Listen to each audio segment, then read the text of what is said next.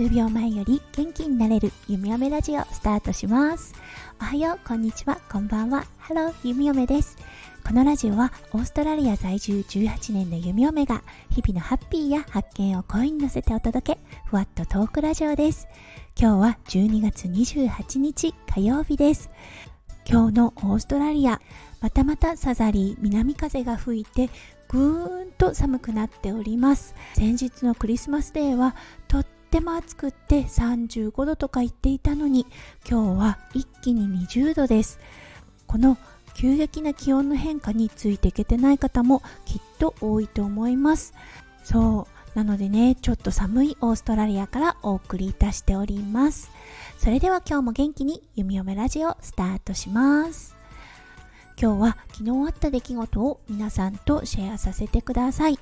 はいオープニングでお伝えしたように今オーストラリアは南風サザリーが吹いてとても寒いです。風が変わったのが昨日の朝でした。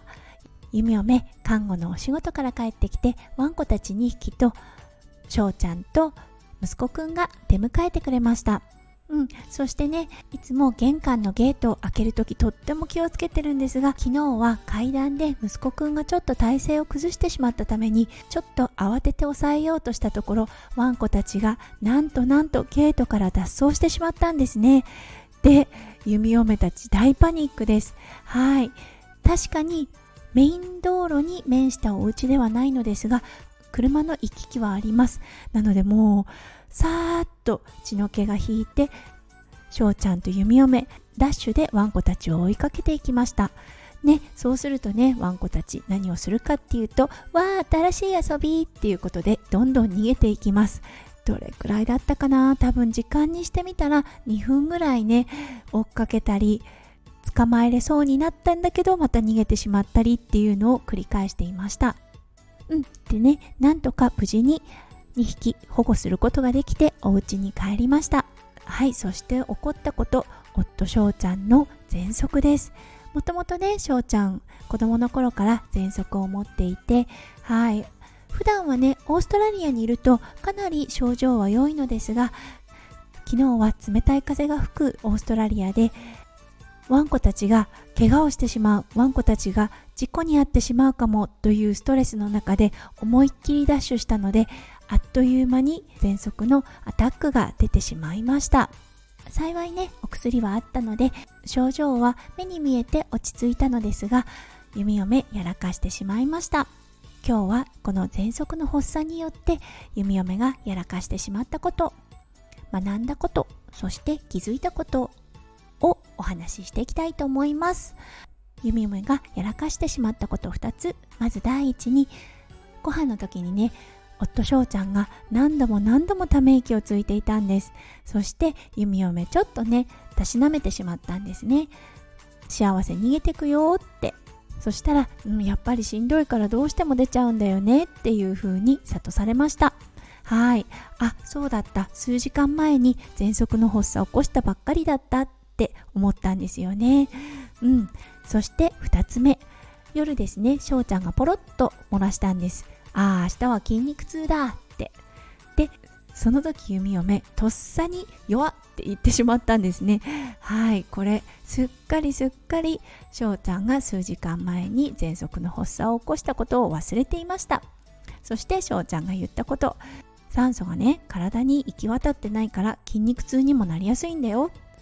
はい、それを聞いて弓嫁、ああ、またやっちゃったと思ってしまいました。はい、それでね、ちょっと考えました。そして学んだこと。1つ目。喘息は薬で。症状はね一気に回復するのですがただ回復にかかる時間数日もしくは数週間ととてもゆっくりなものだということ。なので弓嫁は翔ちゃんのパートナーとしてねここ数日数週間はねなるべく喘息があったことを忘れずにね寄り添うっていうことを心がけていきたいなと思いました。そして第2これは看護師としてもあるまじき行為なのですがはい辛い患者さんこの場合は翔ちゃんですねにしっかりと寄り添えてなかったなと反省しました。ついつい見た目がね元気そう大丈夫そうって思ってしまうと何があったかを忘れてしまう、うん、これはねでもねプロフェッショナルではないですよね。はいましてや私は看護師です、うん、なのでちゃんと体と心のサポートをしてあげなきゃなと思いました。うん。そして気がついたこと。昨日の夜だったんですが寝る前にね今日あったこと一日の出来事をね弓嫁夫婦はベッドの上でちょっと語り合ったりします。そして昨日弓嫁が言ったことはうん翔ちゃんコミュニケーション能力上がってるよねっていうお話をしました。うん。というのはね昔の翔ちゃんだったらため息の件とか筋肉痛の件があった時はい弓嫁のコメントに対して多分昔の翔ちゃんはね沈黙を貫き通していました。辛い僕の気持ち分かってくれるはずがないというのがもう元からインプットされていたんですね。これはね小さい頃からずっと喘息の症状を抱えていたからっていうのもあると思います。だけど昨日はちゃんと弓嫁を諭してくれた。分かってほしいっていう翔ちゃんの心の叫びでしたよね。それを共有してくれたこととてもありがたかったしやっぱりねコミュニケーション能力上がってるよねって思いました。そして弓嫁がそれを言った時翔ちゃんもあそうだね。確かに昔の僕だったら沈黙貫き通してたわって言っていました。はいということで南風が吹き荒れるオーストラリア。ワンコの脱走があり喘息の発作がありそこから見えてきたことがたくさんあったので皆さんとシェアをさせていただきました。うん、最後までねお付き合いくださった皆さん本当に本当にありがとうございます。はい。オーストラリアはとても寒いです。日本はどうでしょうか？雪が降ってる地域も多いみたいですね。はい。年の瀬ということもありますのであまりご無理はなさらずにどうかお体ご自愛くださいませ。